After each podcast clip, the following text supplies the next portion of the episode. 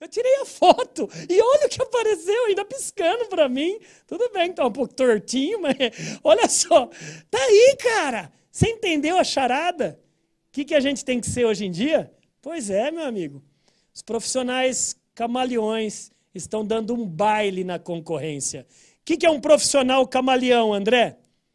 Nem, geralmente nem é o maior, nem é o mais forte.